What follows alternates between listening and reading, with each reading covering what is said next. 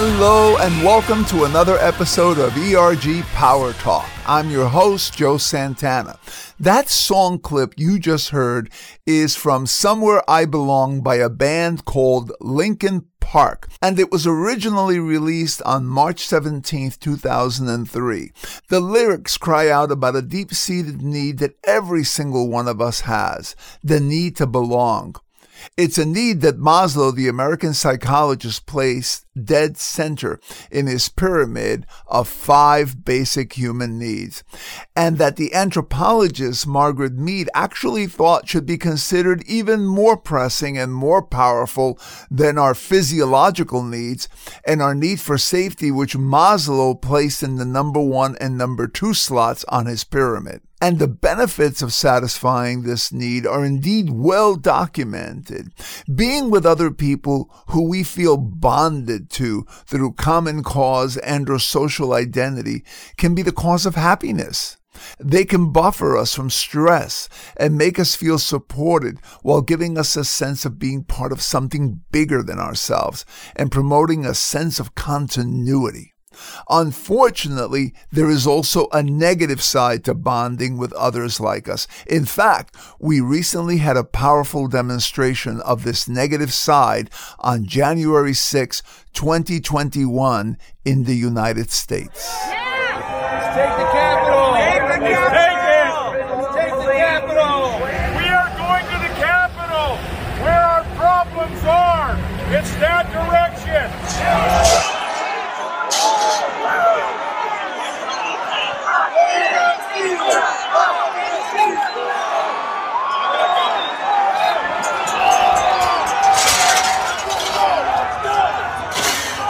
Everybody in! Those are the familiar sounds of the Capitol insurrection carried out by the bonded supporters of a president who did not accept his loss of an election and turned on our country in a vicious attack that cost lives and ruined the very lives of many of the participants.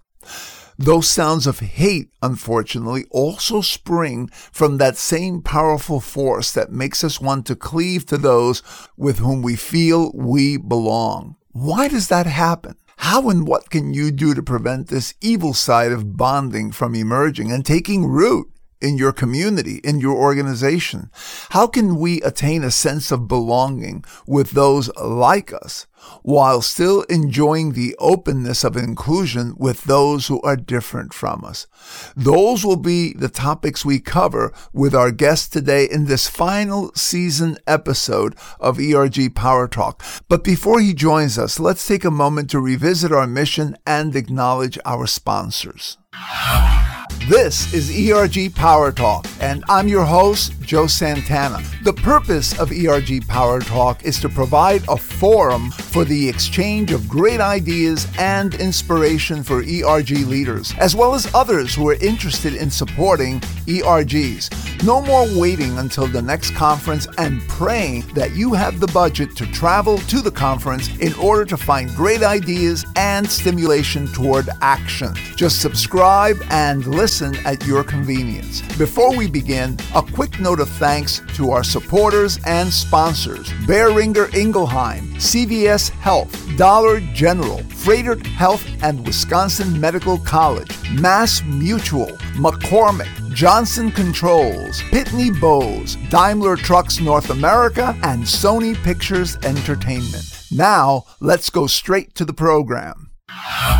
Our guest today is a published author of several insightful books, a lifelong social justice advocate, a unifier of people, and the founder of a company that for close to three decades has been helping organizations through transformation. He's the recipient of more awards than I can hope to enumerate in this short hour, and someone I'm proud to call a friend. Thanks, Joe. Hi, I'm Howard Ross. I'm, uh, I'm now the co-founder of Udarta Consulting, and I've been doing consulting, as you said, Joe, in organizational culture development and diversity, inclusion, and belonging for about 36 years now. Hey, Howard. It's always great talking with you, and it's a pleasure having you back on the show again.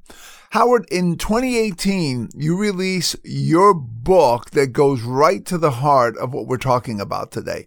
It's titled Our Search for Belonging How Our Need to Connect is Tearing Us Apart. Tell us what inspired you to write this book most of my work has has been driven by curiosity joe. You and i've talked about this in the past and that that in this particular case the thing that really drove me more than anything else was looking at it was about two, two 2014 maybe or so and 2015 when i started really looking into this. And i've been looking into human motivation because of the research on the work on unconscious bias and more and more this issue of the need to belong had loomed larger and larger in terms of understanding human behavior and then the thing that triggered me was when I looked at the polarization that was happening in our society and even felt myself getting pulled into it, as sometimes I do. I'm sure you do also. It's so easy to get sucked into this.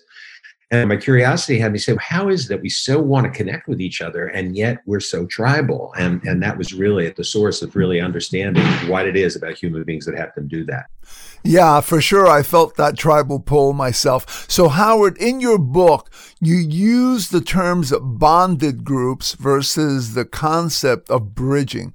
And I think these are important terms to understand in order to fully engage in this conversation. And I also think they're really valuable terms for our listeners who are ERG community leaders, since ERGs, by their nature, tend to be primarily bonded groups that are also seeking to bridge people as part of their mission. So let's focus first on bonded groups.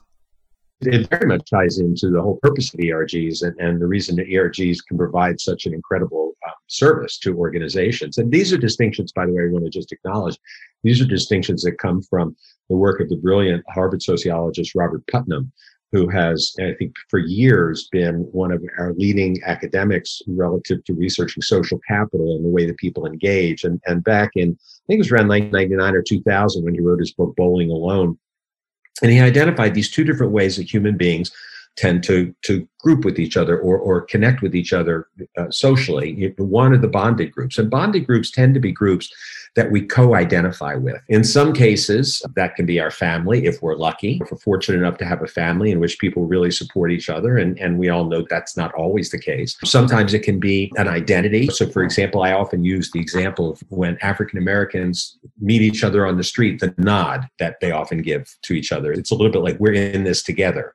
The sense that what happens to you is likely to happen to me or could very well happen to me or affects what happens to me because we are co identified. It could be our religion it could even be something like a deep personal bond of relationship that's been created over an extended period of time. So, for example, I have a friend who has a group of people he went to college with, and he's our age, Joe, and yet for 50 years, every year they get together and spend a week together, no matter where they are. And he said to me, um, he said, that's the most bonded relationship in my life. He said, they know me from way before I was anything, and they know my BS. So they'll call me out on my BS. Nobody else will. And no matter what I do, they're going to love me. So it's those kind of relationships that you fall back into, those bonded relationships that sort of help define who we are and are the, the, the strongest and most grounded and safest relationships in our life. But then we also have relationships where we bridge across those differences, where we bridge across the differences of family, of race, of identity, or whatever else. And, and we create relationships with people that can also be very sustaining. They're bridging relationships. And, and, and these bridging relationships uh, are, are so important. The bridge to those, those kinds of relationships are so important because that's how our social capital expands beyond our group. Now, the challenge is that we can either have bonding and bridging for positive reasons or for negative reasons. And historically, those bonded relationships for positive reasons are very healthy. We pull the ERG is a very great example of a healthy bonded relationship. We pull together a group of people who have a common interest, they have a common identity, they see the world in a particular framework from that reference, and they come together to support each other, to share ideas, to move things through the organization, and to contribute to the organization from that particular identity. But we know if all we do is continue to have that, then we're going to have tribes within our organization, clans of this person and this person. So it's the relationship between those that really expands that beyond our particular identity. Got it. And I think it's that concern about tribalism that has led some organizations, who I'll leave unnamed, to decide not to have ERGs. They're afraid of the groups becoming insular tribes that don't effectively bridge or connect to other parts of the organization. But in your book, you point out that this type of tribalism emerges when people are bonded together against other groups as opposed to being bonded together for each other, which leaves them open to bridging. Talk a little bit about that. I think this is the important point is that when we begin to get into relationships where we're bonded against, in other words, we're not bonded for something, we're bonded against them. That's where we see the kind of tribalism we have in our society right now, which is the left is bonded against the right, the right is bonded against the left. And and there doesn't there's not a lot of space in there for any bridging when you're bonding against something. Give us an example of that. I think that we're seeing I think that we've seen we're seeing that very clearly in our politics right now, where you've got you've got the extremes of both parties. And it doesn't where you are affiliate. And I think we're step back from it, get out of the circumstance and look at it from a more meta standpoint you've got these two extremes in the parties. You've got the, the progressive left and the, the Trumpian right, whatever you want to call that. I don't think conservatives really politically the appropriate term because the politics aren't really conservative. But and then you've got a whole lot of people who are in the middle. In fact, there's no question that the largest percentage of people don't associate with the extremes. They associate with that larger gray area in the middle that runs from we might say liberal to more traditional conservative and everything in between. But what's happened is because the extremes, and there are lots of reasons for that, which we can get into in a bit, because the, the extremes now so define both sides, in order to, to fit, in order to be bonded, you can't be somebody in the middle in, in, a lot of cases who compromises. So we see this in the recent events of Republicans struggling to know how to respond to um, the president's actions on January 6th, and people who would, under normal circumstance, have no problem saying, which is completely inappropriate, that the president went around for two months saying, telling a lie about the election, and in doing so undermined our democratic processes. You would think that somebody who'd spent their entire life in public service like a congressperson or a senator would would have an easy time saying no you went over the line here this is just you've gone over the line but if there's only two extremes and you're either this or that then you find people who get mealy mouthed all of a sudden and they say one thing and the next day they backtrack it a little bit. And anybody who took that position, Liz Cheney comes to mind, a hardcore conservative, obviously no friend of liberals over the years, but because she just said, I've had enough, this is it, I'm gonna, I'm, he's crossed the line. Now they're talking about primarying her because she's not part of the tribe anymore. She varied. And so we can see that bonding becomes very confining and very tight. And the same thing, of course, is true for, for hardcore progressives on the left who, who would never accept Biden because of things that he did 40 years ago or because he's not as his politics aren't quite as um, progressive as Bernie or Elizabeth Warren's or somebody like that. So this is the challenge: is that when there's no middle ground, tribalism can't help but flourish. And we, of course, are in the throes of that right now. That's a great example. And I think it's important for us to also be aware that those forces that we're observing in others are also operating in us. If all we do is cleave to our bonded group members without ever connecting with others outside that chosen group, we will feel that invisible pull away from doing things or taking positions that might be more reasonable. Do you agree? No question, no question. In fact, one of the things that we know is that there's a phenomenon, a human phenomenon that's been called the outgroup, uh, outgroup homogeneity effect. It was um, at first um, identified by a guy named Henri Tajfel. And basically, what he, he found was that when you take people and you ask them to evaluate a group outside of themselves, they tend to think, as the word sounds, homogeneity effect, they tend to think that everybody in that group is the same. So, so for example, coming from a position more on the political left, I would, I might look at, at people on the political right and say they're all the same. They're all, and, and given the politics we're in, that usually means we associate them with the most extreme. So people on the left will say everybody on the right is a racist or a nativist or whatever we want to call it. People on the right would say everybody on the left is a socialist or Antifa or whatever it is. Neither of which is true, obviously. We know that neither of those things is true, but the, this is the way the mind sees groups. And the more and the less interconnection there is, the more the tribalization happens, the more the outgroup homogeneity effect occurs. So the less chance we have to interact with people for who they are, the more we treat them like what they are. So if I don't have any healthy relationships, you know, coming from my own political standpoint, which is more in the Democratic left, let's say, if I don't have any healthy relationships with people who are on the Republican, then they all become caricatures. And it's much easier for me to, to put them into that caricature because they're not anymore John and Sally and Marty and Paul or whoever else. They're now just Republicans and everything associated with that. So everything we're talking about continues to contribute to this tribal divide deeper and deeper. So, Howard, what are some of the things that you've seen organizations with ERGs as well as ERG leaders do to create conditions that avoid these divides? to create the types of conditions that enable group members to really enjoy valuable bonding without forsaking the benefits of bridging? I think first we first look at the structure of individual groups, and then we can talk more about the collective structure of groups. So, from the standpoint of individual groups, one of the things that a lot of the more more advanced organizations that I know around this issue are um, doing is starting to have groups that are ERGs that are not so much identity driven, but they're more issue driven. So, for example, instead of having a women's ERG, you could have a gender equity ERG in which men and women, or people who define themselves as gender fluid, can participate because they're all committed to gender equity together. Now, that doesn't mean that you can't still have opportunities for people to do some gender or some bonding with their own gender. So, for example, there's one organization I know that does this and what they do is they have their meeting, they have the gender equity ERG come together. The first hour of the meeting is the men are in one room and the women are in another, and they you know allow anybody to to define how they want to in terms of their own gender um, identification. And then they talk about what they're seeing from that perspective. And then they come together for the second part of the meeting and they share what their perspective was. And together collectively they look at what actions they might want to recommend or what actions they might want to take. So they still hold on to the value of that safety that occurs in that you know same group bonding but they also recognize that we have to bridge to the other. And that our biggest issue and in order to really make a difference is when we have all people who care about this issue being able to speak out. And i think this is one of the challenges that happens. I know there's been for example of late there's been a question again which comes up at different times during our during years of my tenure in this industry. We both collectively probably put in our 70 years collectively doing this work, Joe. And we know that there have been times when people said white people shouldn't talk about race. And no, no, it's important for white people to talk about race. And should white people should. So now we're back in those places where some people saying that white people shouldn't talk about race. I got to say, for me, that makes no sense. I'm Jewish, and and I want everybody talking about anti-Semitism. I don't want just Jews talking about anti-Semitism. I want everybody talking about why anti-Semitism anti-Semitism is bad. And I feel the same way about race. I feel I happen to have four grandchildren, four of my six grandchildren are of mixed race. So for me, it's very personal in addition to that.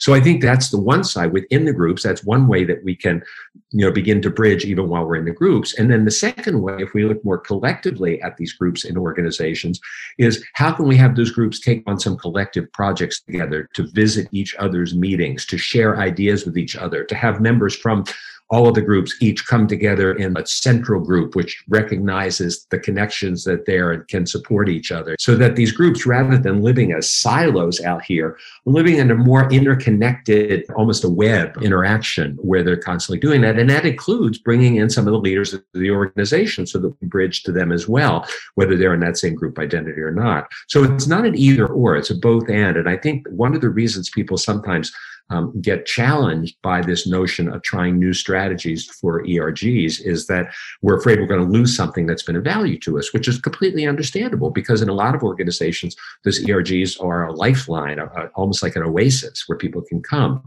So I'm not suggesting that we lose that. I'm just saying we can build on that to also do more bridging so that we're really expanding our influence and network of the organization. Those are great examples. What are some other ways that you've seen group leaders and organizations operate in ways that keep the best of bonding and bridging for their resource groups? I've seen other groups where they'll have some closed meetings and some open meetings. And some places they have structures for that where they'll have you have your meetings, but then you have regular times when the at least leadership from the different ERGs come together to be together. So I, I think that you, we can be very creative about this. I think it's when we start with a both and mindset. The, the part of us that bonds against others, the part of us wants to have our safe space is basically driven by fear. We feel like we have to maintain this safe space only for us because otherwise we won't have any time to get we won't be able to survive as well in the organization. So we circle around and, and we close ranks around ourselves to keep ourselves safe and protected. And of course, we know in the early days, that's one of the real functions that affinity groups serve. Affinity groups were the one place you could come in, you could relax and be yourself.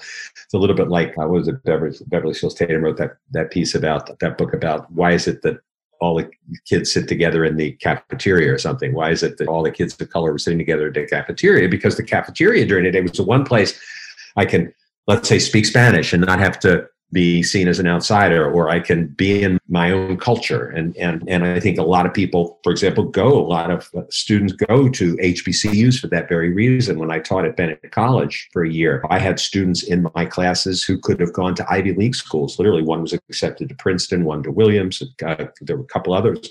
And they chose to come to an HBCU because they, in all of those cases, had grown up in predominantly white communities where they were the considered to be the minority or the outsider. And they really wanted to experience what it was like to be in a community that was more homogeneous, where they were one of people like themselves. So we have these different poles at different times in our life, and there's no reason we can't do these things different in, in a variety of ways to meet those various needs. So, Howard, what role do you think organizations should take to make sure that things run well within these ERGs? First of all, I, I, think it's reasonable for an organization to sit down with the leadership of the ERGs or when they're structuring ERGs and have make a really clear statement of um, what we're trying to accomplish. What are the objectives of this? Is, is it just for a place for people to go so they can connect with each other? Do we really see this as contributing to the organization? I know that there, there are organizations all around the world now in which these ERGs, I, I, know just off the top of my head, I know Cisco was doing a great job about this. The Applied Physics Lab at Johns Hopkins was doing a great job. There are a number of organizations that have been doing a great job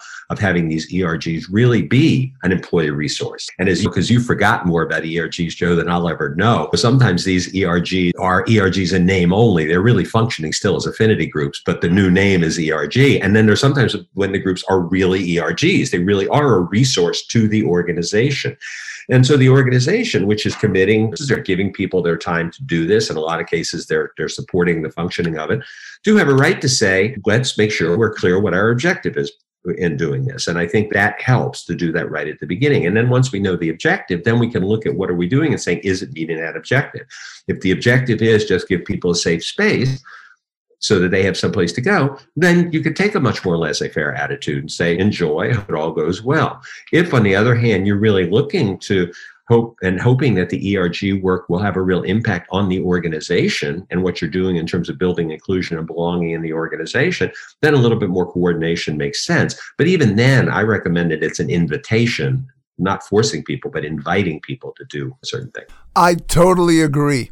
My own experience is that the more context the organization provides in terms of what the group is for, how it benefits employees, members, the community, and the organization, the more positively they can influence the group without having to be heavy handed. So, here's my take on what Howard and I have been talking about in this first half of our discussion. One, ERGs by their nature are groups of people that share some common elements of social identity or focus that brings them together as a bonded group. Two, as such, ERGs provide a valuable service to organizations by supporting the needs of their members to connect with others who are like them.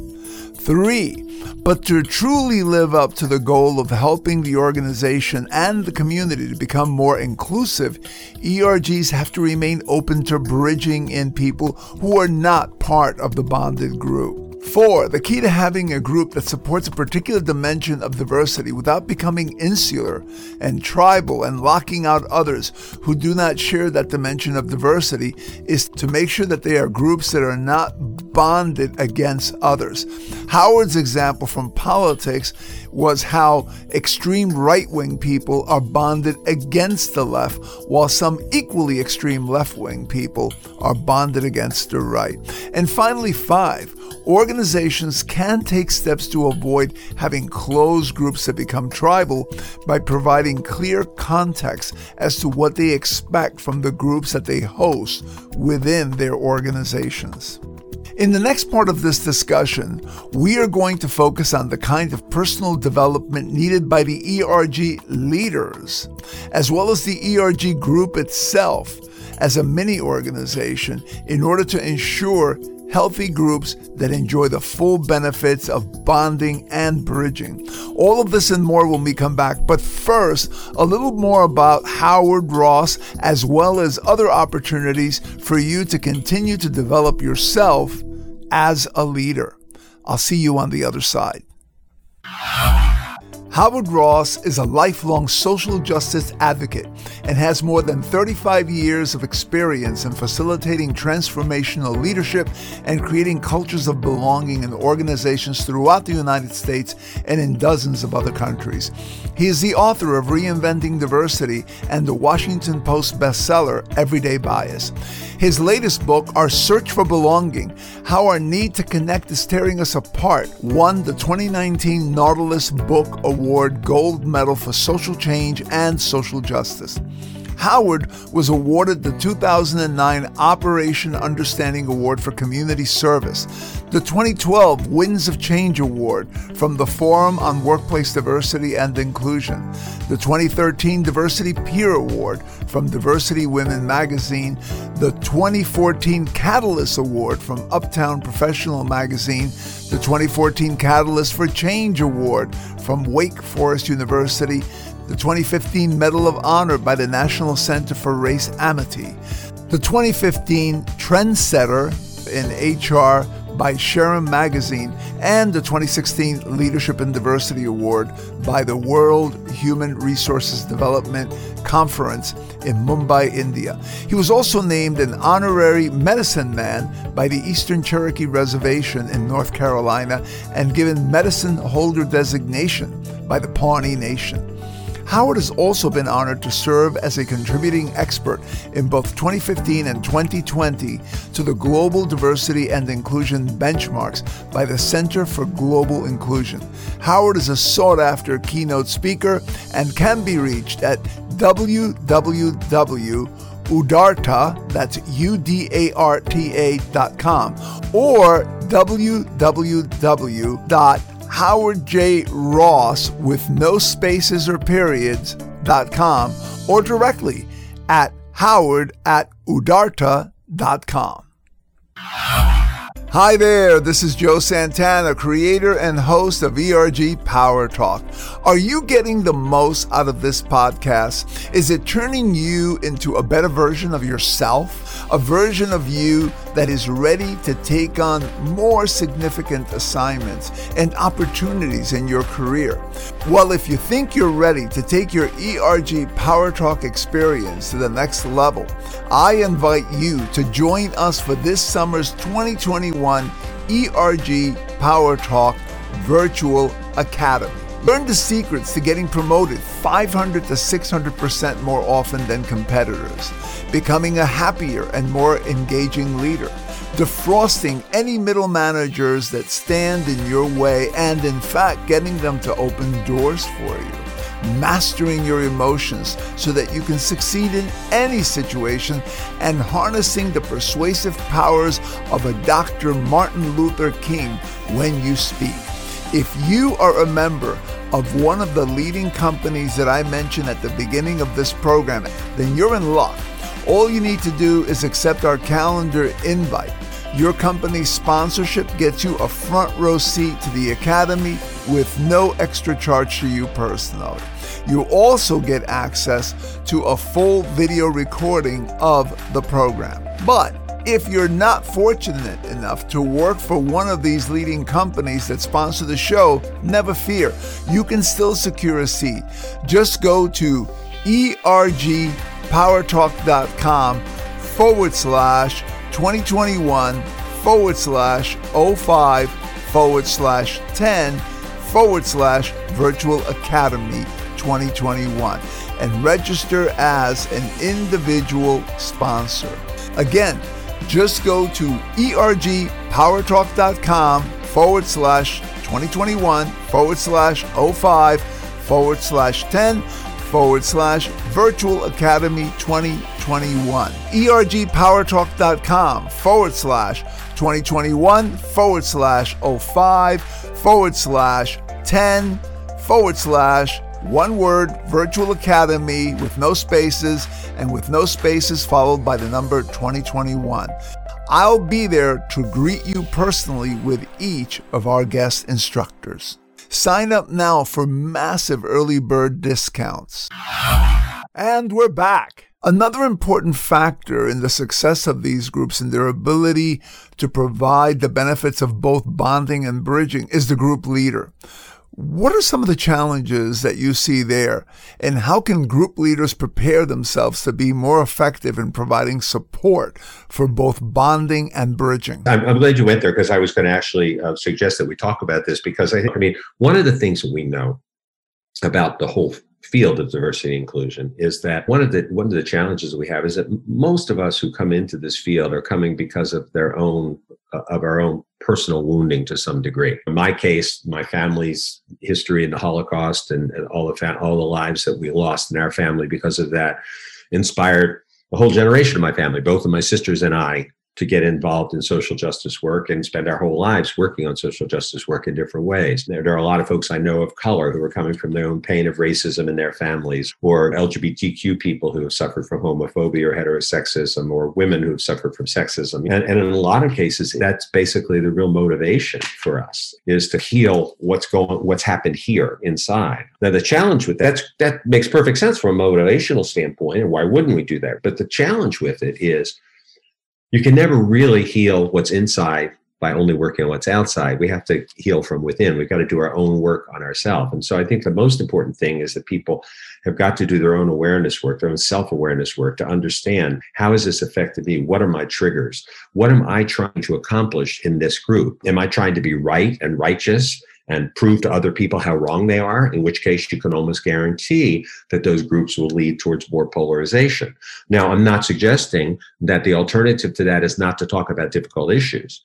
We could talk about difficult issues without demonizing people. We could talk about difficult issues without without making everybody, as I said before, everybody the same. And so anytime we have we get into stereotypes where we say all of this group, all Latinx people are this, or all white people are this, or all black people are this, or all Jews are that, or whatever else. Anytime we do that, we know that we're, we're off base because there is no all of anything in any group. And so that's always a good sign that usually that person's coming from some wounding that they have with that particular group.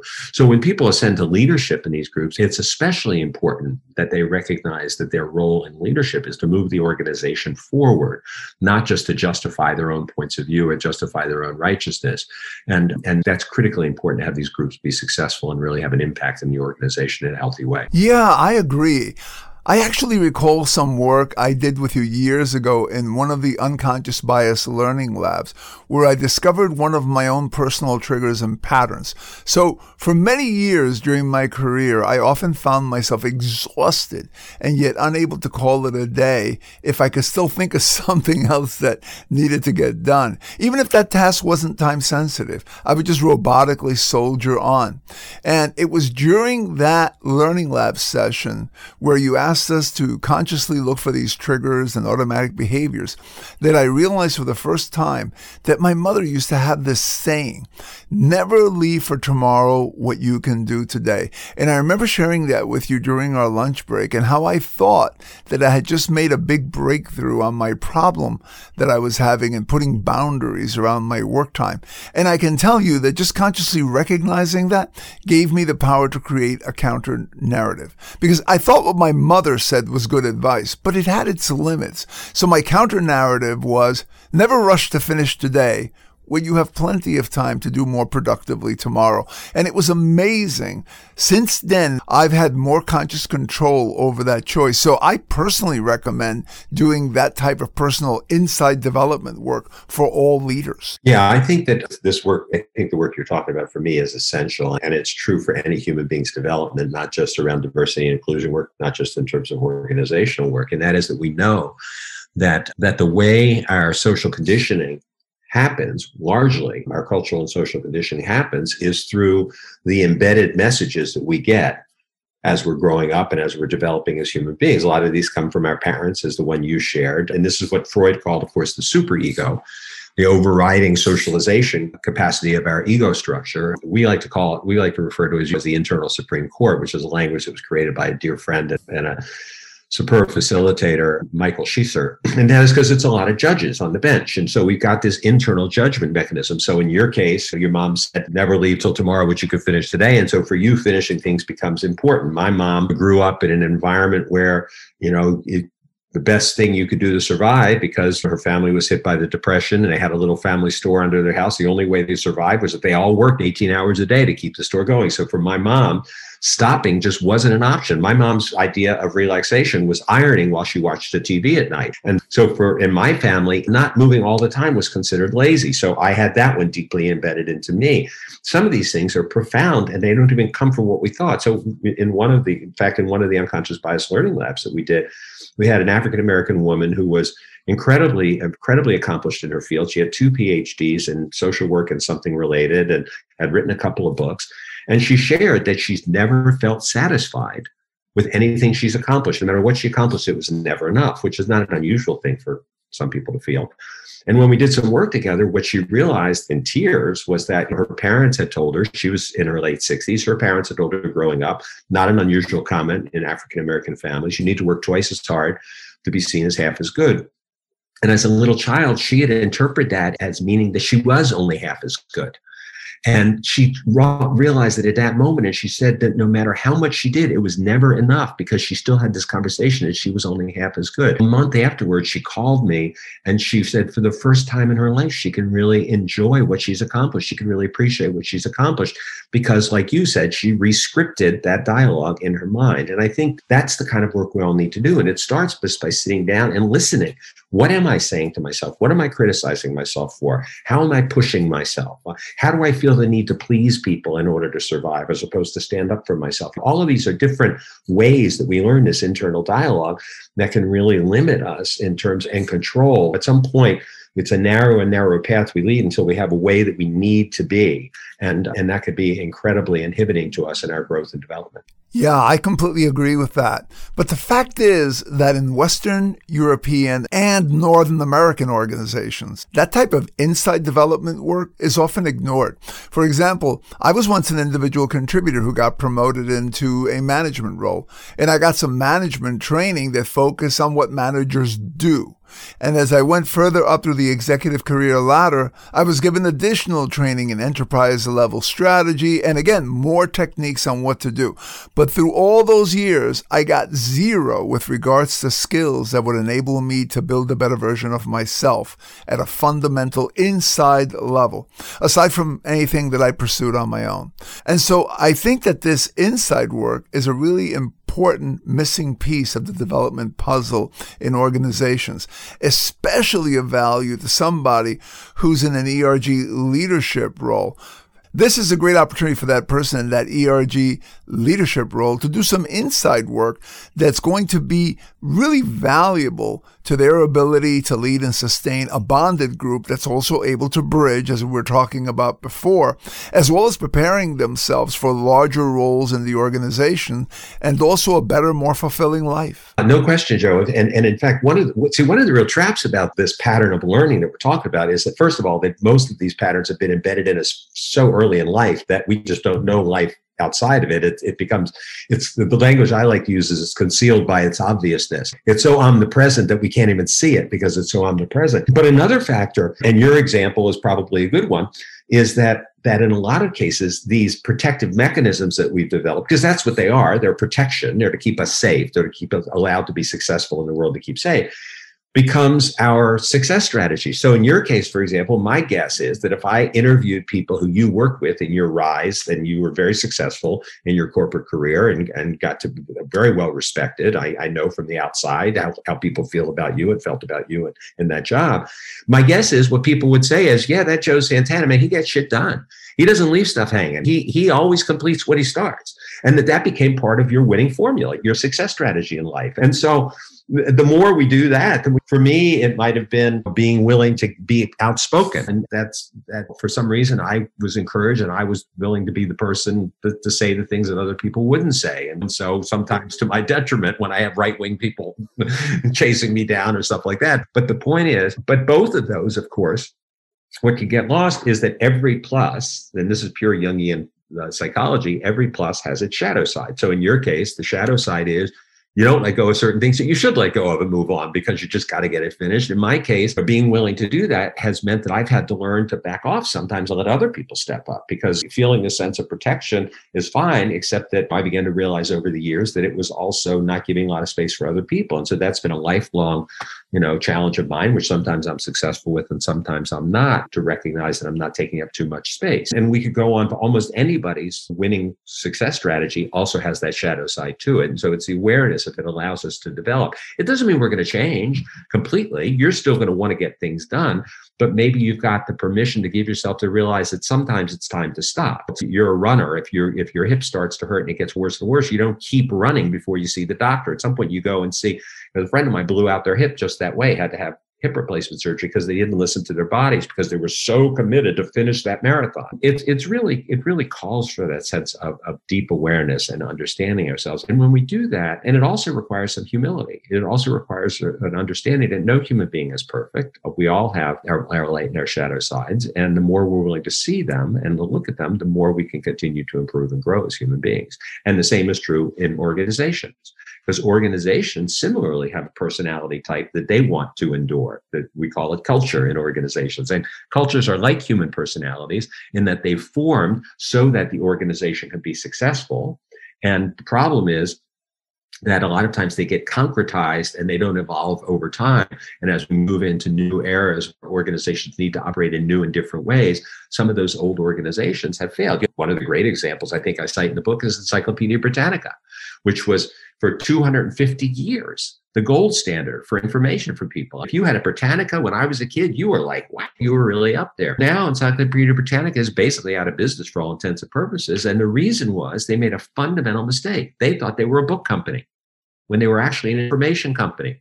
If they had known that and acted accordingly, we would be going to Encyclopedia Britannica online now instead of Wikipedia. Yep. So not only is it important for leaders of ERGs and BRGs who want to create the kind of places where there is a sense of belonging and at the same time an openness to bridging, not only do they have to work on themselves from the inside, they need to do the same thing with the personality of their group, since organizations, big like their company and small like their ERG groups, have personalities. If they want these to be able to benefit from both belonging and bridging, then they have to work on the ERG culture, right?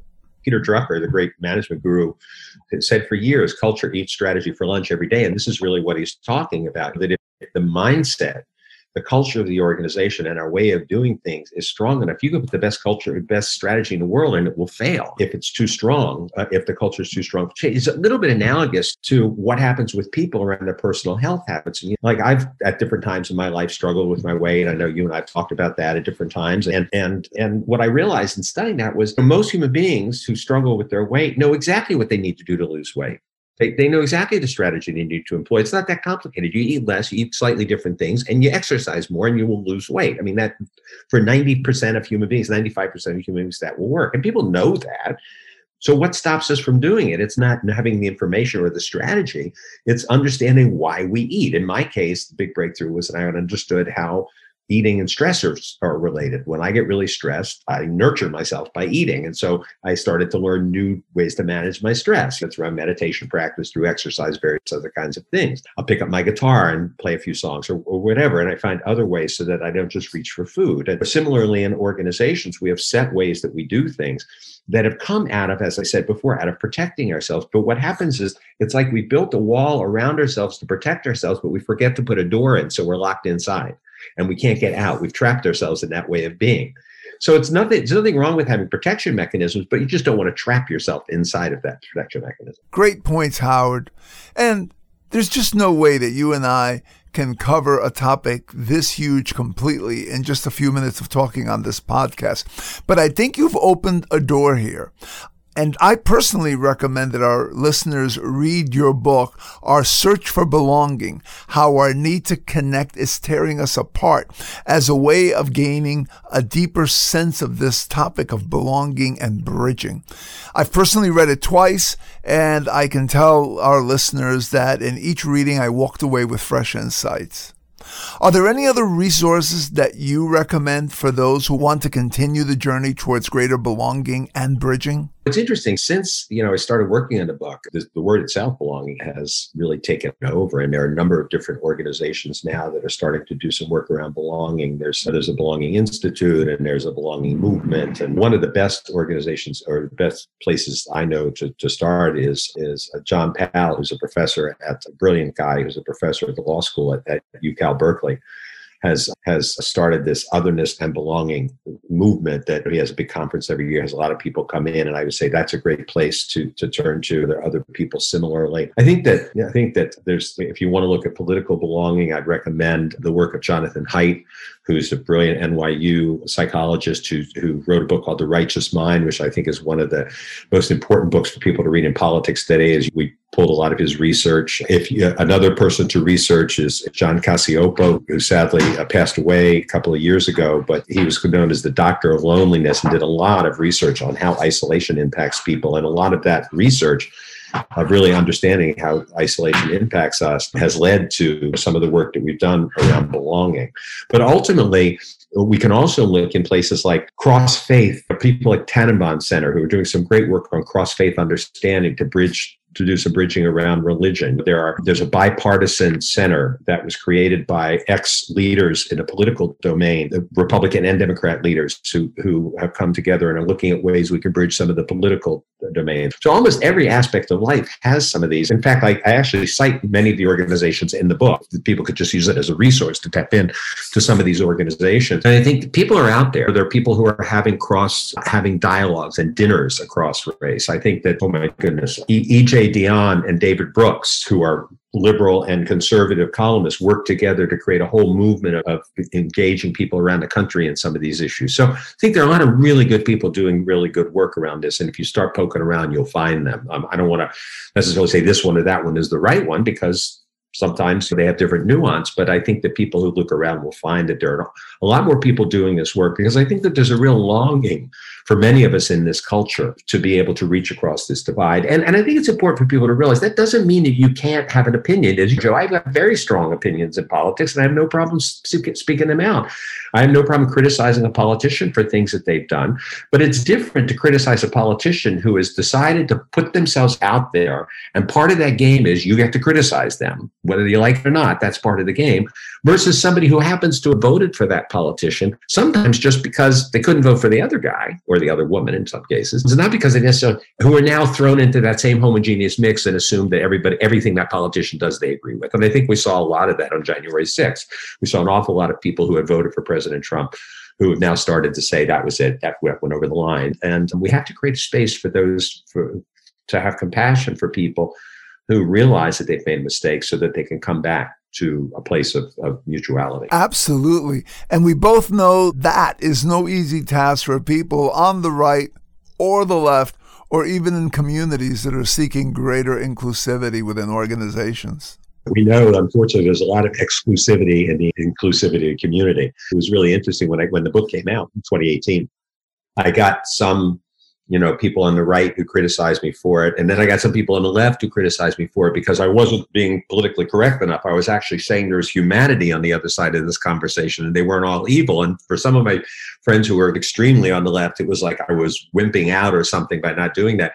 I consider it a badge of honor that I managed to piss off people on the right and the left when I wrote the book. I figure that means I must be heading in the right direction. That's great. So, Howard, for our listeners that want to reach you, what's the best way? The, the, the three best ways. One is on linkedin. I'm actually stepping back from facebook for a while so i'm not going to at least for a while maybe permanently i haven't decided yet. But linkedin i'm still alive on. Uh, people can also get two websites howardjross.com or udarta u-d-a-r-t-a dot com. It's the name of our little company we created uh, after we sold cook ross and it's it's the hindi word for generosity and compassion. So we thought that was a good thing to name our company that's great. So, folks, again, the name of the book is Our Search for Belonging. Howard, thanks again for coming back on the show. Joe, it's always a pleasure to be with you, my friend. Okay, so here's what I got out of this final segment of my discussion with Howard. One, ERG leaders who want to create and sustain groups that are effective at both bonding and bridging need to do their own self awareness raising work. Two, this type of work is not part of the regular management and leadership development offerings that you usually find in company catalogs, so you need to seek it out for yourself.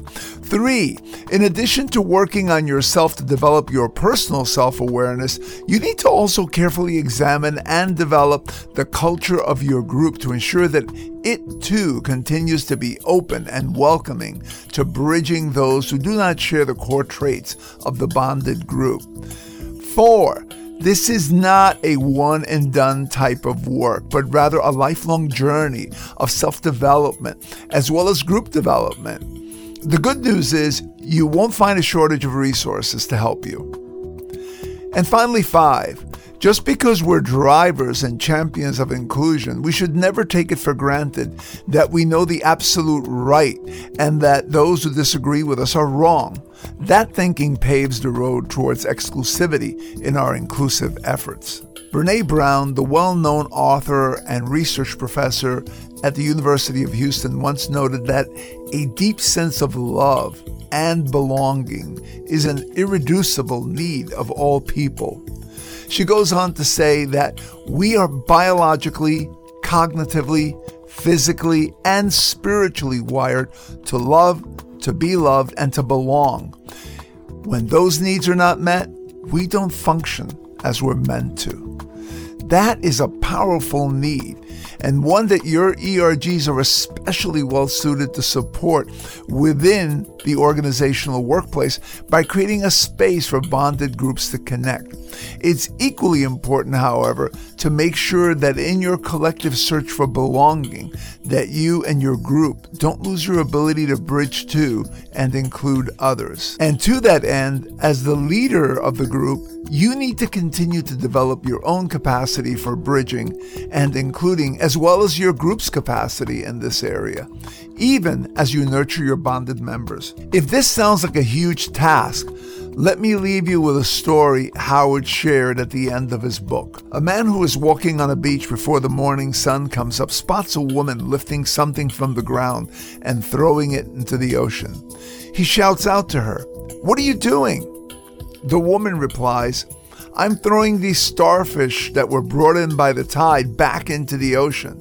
If they stay out here when the sun comes up, they're going to dry out and die. The man then looks down at the sand on the beach and sees thousands of starfish laid out all over the shore as the morning sun is just starting to rise. He looks at the woman and he says, Surely your efforts are going to be futile. How can you possibly make a difference with all these starfish? The woman reaches down, picks up another starfish, and throws it into the ocean and says, It made a difference to that one. I hope, like the woman in that story, that you're moved to continue on your journey of making a difference to all those that you can reach. I'll see you next season with a whole new lineup of guests, fresh insights, ideas, and inspiration. And if you missed any of our earlier episodes this year, I urge you to go back and listen to them. All my best to you towards your continued success. Thank you for tuning in to ERG Power Talk. If you enjoyed and got value out of this program, please like us and leave a favorable review at your podcast provider's site. Also, invite others to listen to the show. By the way, contact me if you're looking for an ERG symposium keynote or a leader for your strategy workshop, new chair onboarding, and or ERG bootcamp. I can run these for you either in person or in a virtual setting. Also, for more great ideas and tips for your ERGs, get my book, Supercharge Your ERGs 18 Tips to Power Up Your ERG Strategy on Amazon.com. I'm Joe Santana, and thanks again for tuning in.